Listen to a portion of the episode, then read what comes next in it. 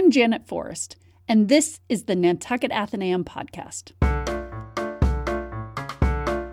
In this season of the podcast, my colleague James Greider and I are going to take you on a journey through time. You'll find out about the faces and frivolities that graced, or maybe disgraced, the stage of the Great Hall. You'll meet musicians, lecturers, and illusionists, some of repute and some, well, not. Were these folks that made the long 30 mile trek to Nantucket, and how were they received by the Islanders? Welcome to Tonight in Atheneum Hall.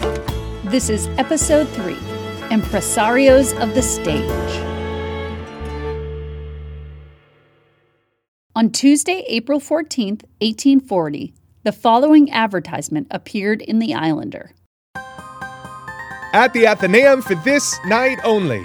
Signor Blitz, the greatest and most amusing professor of physical, experimental, wonderful, surprising, philosophical, and incomprehensible thaumaturgic, has the honor to announce to the ladies and gentlemen of Nantucket and its vicinity that by particular request of several families, he will give his amusements as above stated this evening. And he hopes from the unqualified approbation bestowed on his entertainments in 22 states of the Union to receive the support of the citizens of Nantucket. James, tell me what we're going to be talking about today. Today, we're going to talk about impresarios of the stage who've appeared at the Atheneum. I think about think of the Music Man coming to town and bringing with him a lot of excitement about uh, his performance because it was something different and new in the small town. And that's the kind of performer we're going to be talking about today. And it really all starts with a, a fellow named Yankee Hill. His name was George Handel Hill. Uh, he was an American actor born in Boston. He took to the stage as what was called a personator. He would perform as a character on stage that would sort of typify what was seen as, for example, the typical Yankee, hence his nickname Yankee Hill. He became associated with that particular stock character.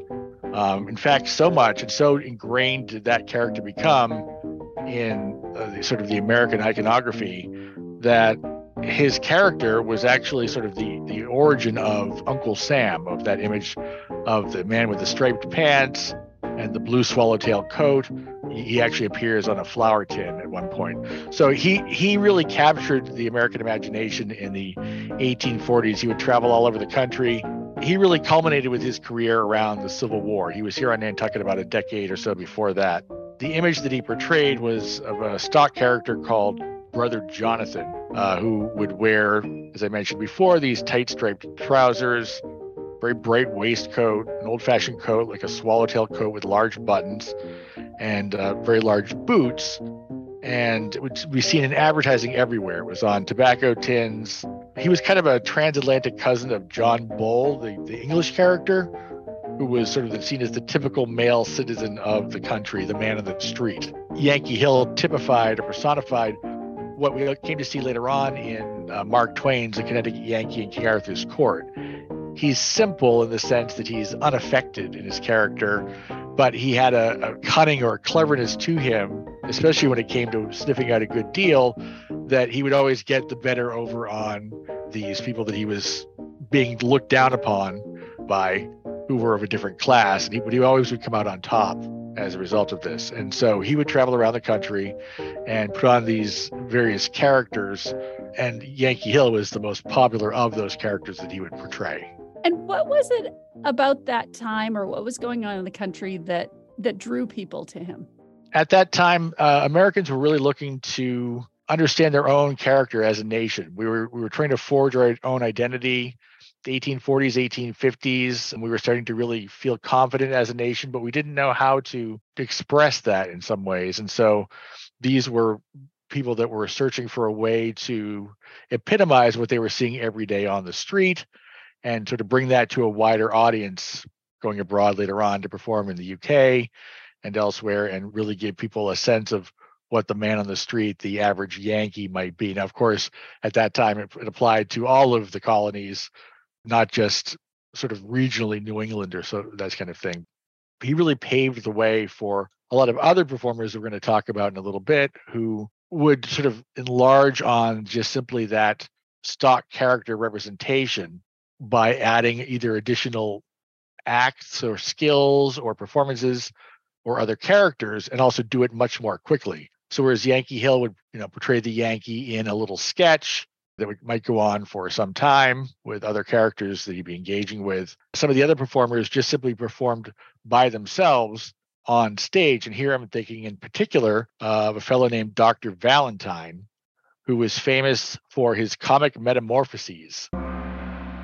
He would sit in a little booth and had a variety of disguises that he would put on while he was also performing uh, lectures, comic songs, again, providing that kind of homespun kind of wisdom at the same time. He would play a variety of characters and he would switch between those, ducking down to the side or drawing the little curtain. I'm not exactly sure how the mechanism worked, but there's a picture, a great picture of him in his booth with the curtain kind of like a like a little swag on either side of him. And some of his characters today would be considered fairly offensive because of course they would involve some kind of blackface, but he would also do sort of the Irishman, the Dutchman, Dr. Valentine got his start with P.T. Barnum when variety theater was really just sort of becoming a thing in 1842, 1843, where there would be a series of variety sketch, uh, comedy sketches, songs, dance, acrobatics, magic acts, that kind of thing, and a relatively small group of uh, headline artists were sort of the mainstay of the repertoire, and they would specialize in these representations of people from different classes. So the, the, reason William Valentine was particularly popular with Barnum is that Dr. Valentine would stand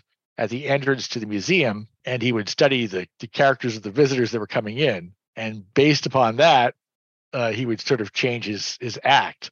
He would always panic apparently if they, he thought they were country bumpkins who wouldn't respond to the diversity of his repertoire but he also drew from the people that he saw coming in. So as I said, he had this table, a little shelf, with, he had hooks on there with caps and wigs and mustaches, shirt collars, and you really could only see him from the waist up. And he would address the audience seated behind this table and then state his intention, just like you're told not to do today. I'm going to do an impression of Jack Nicholson. Like if you have to tell people, maybe it's not a great impression.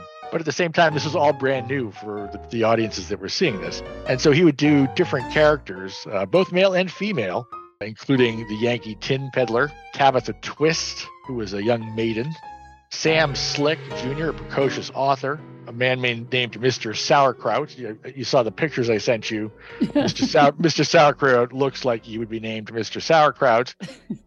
There's Jemima Doolittle, who was a widowed woman, and also Seth Stokes, one of his most popular characters, who was kind of like the 19th century version of Night at the Roxbury. He thought that he was his character thought he really understood women and what they wanted and in the portrayal would show that he knew absolutely nothing about women or what they wanted. You mentioned that when people were coming in, he was observing the audience because he was trying to customize his act. Yes. And was the point to kind of hold up a mirror and show these people kind of who they are so they can laugh together? And it was all in good fun, or was he more of an insult comic and he was kind of making fun of the people? I don't get a sense that he was making fun of them. I think it was an honest attempt to represent it. I think it feels more like he was, or at least my impression is, he was more like not a journalist, but a, a journalist in the sense of journaling about American culture and people that he met. And so he just, by studying the audience, he was trying to keep current with what he was seeing as a rapidly changing social environment with different groups and people coming to the fore and trying to find a way to connect to the audience. I don't get the impression that there was any mean spiritedness to it. That seems to be more of a 20th century thing from what I'm seeing. They were very earnest, even while they were doing very horrible things. It seems like the past. The, the uh, that sense of irony wasn't quite there until uh, I think a little bit later on. At least that was my impression. Which is not to say that there weren't some things that today, in retrospect, seem very mean spirited. And one of the lists you can see and you can peruse all these things uh, online for different characters or situations that would be considered whether there would be um, sort of a sexist approach to something clearly racist was obviously an issue at the time or at least is now for us whereas when they were performing these things they would think nothing of performing in blackface and that was a very popular form of entertainment at the time. So though in retrospect it seems like it is a bit cruel what they were doing at the time i think it was perceived as being hey look at this this new nation that we have here, all these different characters. Some of them they're meant to be poked fun at, like Mr. Sauerkraut. And I think he makes it very explicit, kind of like um, Charles Dickens does with his characters. When you read the name, you have a good sense of what that character is all about. Dr. Valentine would sometimes perform with a fellow named Signor Blitz, both here on Nantucket, where they did appear on stage together, but also further afield. And Signor Blitz was very popular throughout the country. He was known for, in particular, catching a bullet in his hands, which he did eventually have to give up for being too dangerous. Did he actually catch a bullet in his hands or was it stagecraft? Well, I mean, the way that I always understood that trick is you always you have palmed a bullet and then the gun is a blank is fired and then you grab it.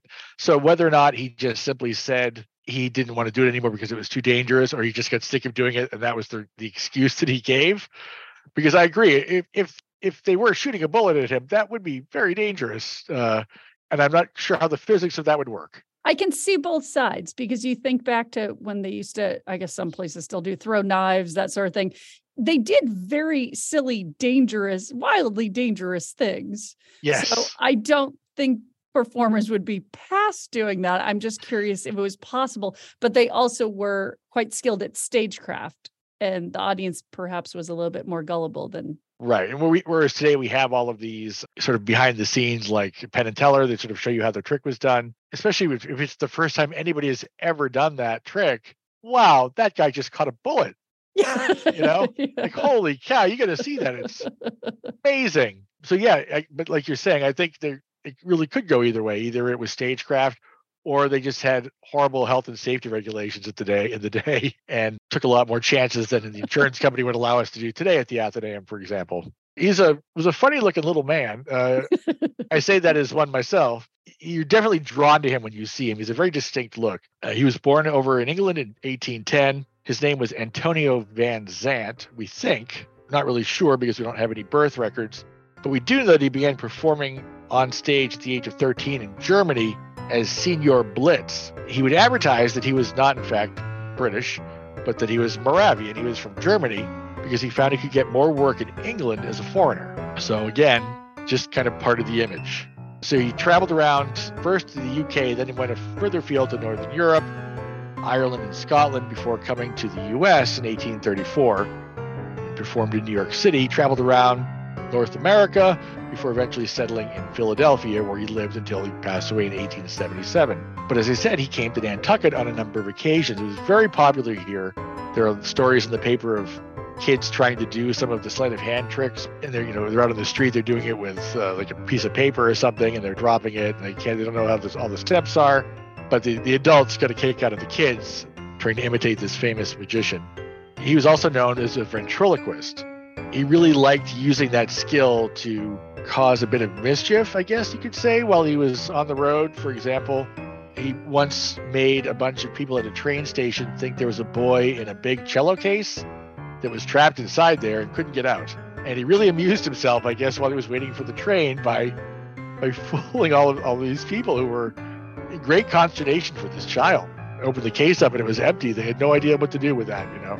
Again, because ventriloquism was brand new, at least as a an entertainment. And he was very popular for many, many years across the country. He was well known for making things like omelets appear and hats. He would produce canary birds from watch cases, rabbits from waistcoat pockets, butterflies from eggshells. He even had some trained birds, trained canaries, one of which he could make play dead on command. Whenever he was, it was known that he was coming to Nantucket. People would get very excited about that. And in fact, his reputation here became such that it formed the basis of an anecdote from his autobiography.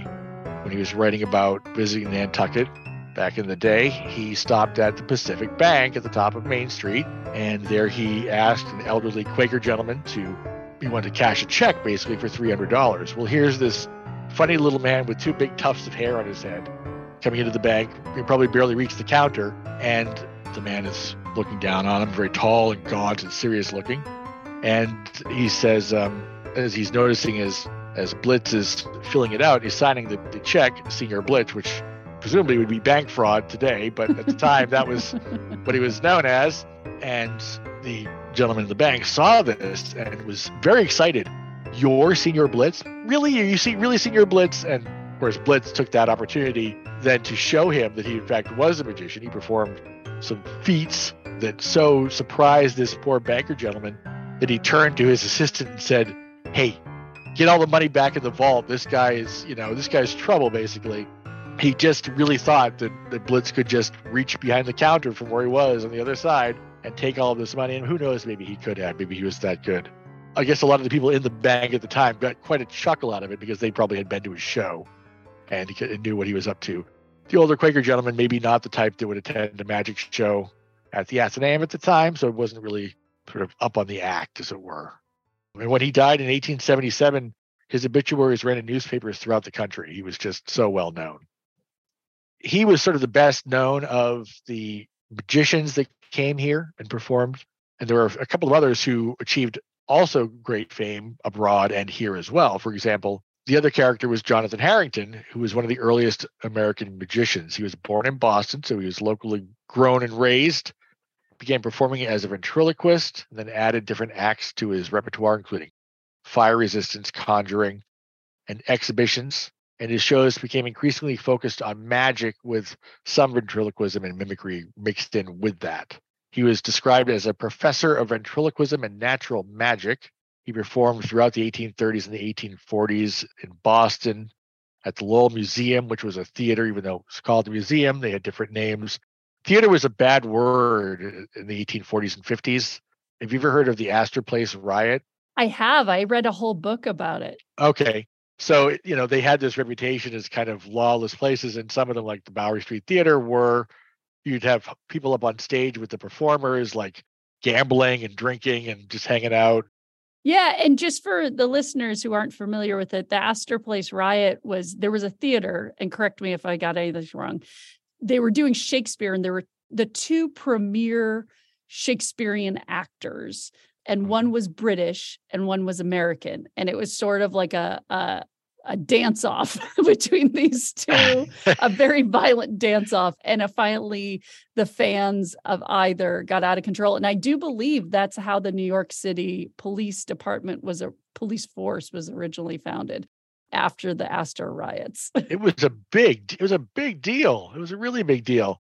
And it lasted for a day or two, I think, as well. Yeah. So it was a big moment in New York history and sort of theaters in general had this reputation of being a place you would not bring the family. Exactly. It wasn't people getting dressed up in tuxes and it was like a brawl. It was a bar. It was mayhem. It, it must have been complete chaos and it must have been hard to hear the actors amidst all of that, the noise going on. There are some amazing engra- engravings that I've seen of of just the the chaos that was on stage at that time, yeah. which is why some places would be called. They would name them the Atheneum, even though it wasn't necessarily a library, or they would call it the public garden, even though it wasn't actually a garden, but it was a way to euphemize this place so that families could go, that it was a more appropriate venue to go and be entertained. So he, he did really well, uh, this uh, Jonathan Harrington, to the point where he was able to buy his own theater, the New England Museum, again, not a theater, called a theater, uh, where he presented shows and exhibitions, including The Burning of Moscow, which we're going to talk about later uh, with the panoramas. But eventually, tired of that, he sold the museum, went back on the road, performing throughout New England with additional trips to Philadelphia and other places around the country. Signed on with P.T. Barnum for a while. Again, P.T. Barnum drew a lot of these types of people to his venues because it was a great place to put on a performance and make your name.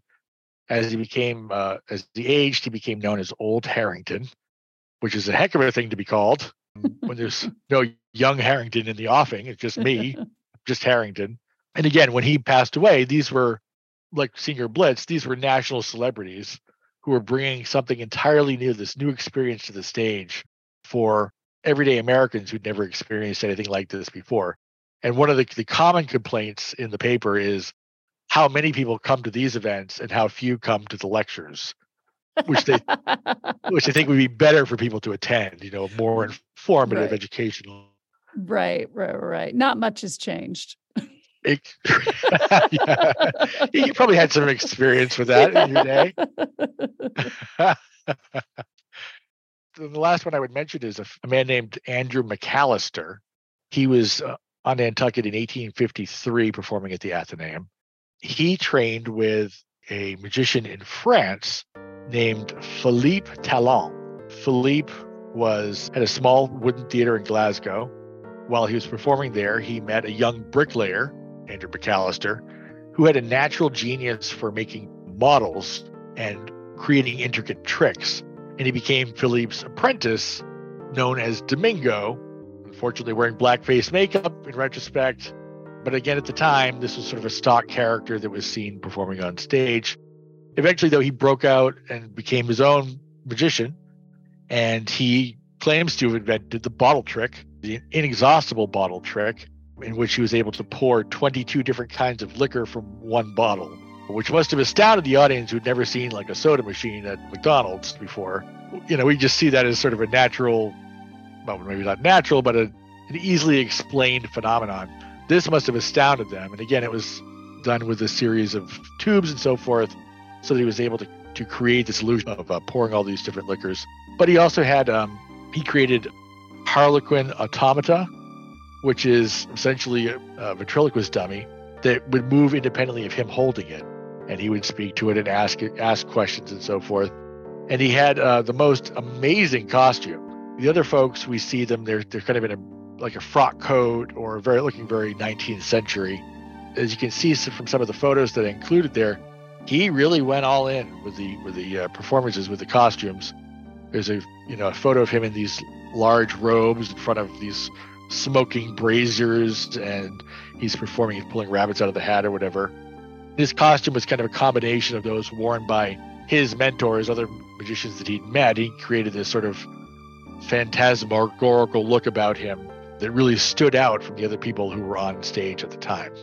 It must have been really fascinating for an audience member, even if you can kind of see through the trick and see what they're doing, it's still something you've never seen before. Like you've never seen any kind of performance like it. You know, regardless of how sophisticated it is, it is, and some of it was, it just must have been fascinating and so magical, like odd choice of words, but like really magical to see something you'd really never seen before. Absolutely. Um, and at a time when I think in a lot of people's minds, these different ways of understanding the world or the or the universe were not clearly delineated or you know debunked or categorized. And so maybe mesmerism does work and maybe you know maybe magic is real. Maybe we're, we're using steam to create all these different effects. Science and magic were so sort of close in terms of their ability to transform the world apparently that it might have been uh, even more of a of a shock and more of a uh, something that you would take to heart because you're what you're seeing is something that is literally magic. Whereas we understand it today, we understand it's sleight of hand or something else.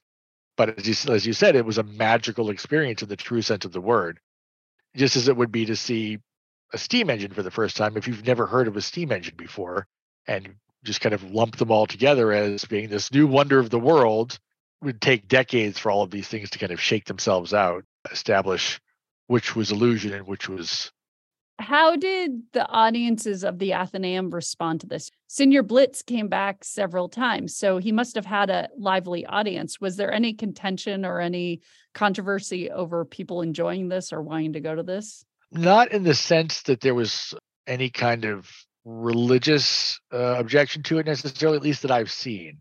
I think that at the time, Nantucket was fairly cosmopolitan in some ways, even though it was also very sheltered in other ways. But it was a city on the sea. There were people coming from all over the world.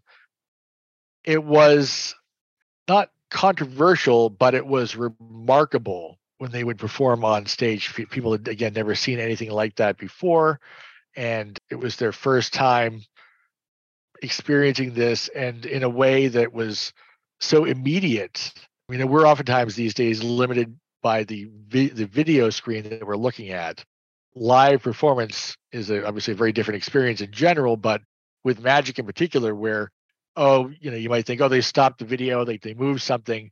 When you see it in front of your eyes, that coin disappears or whatever it is, it does even today for me still has that feeling of like, like even though I know he's what he's done with it, it still gets you that first that first moment. I think.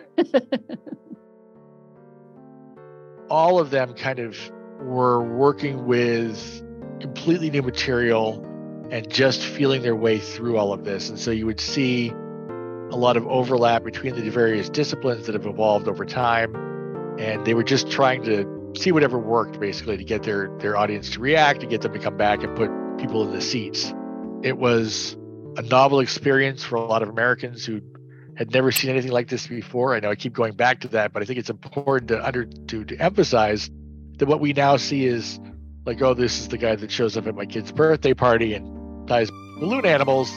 That there was a time when these were kind of like rock stars and they were seen as being on par with the athletes today or or authors or movie stars or things of that sort and were known around the world and when they when they left the stage as it were people acknowledged that passing and they, they were glad they'd had a chance to see them in person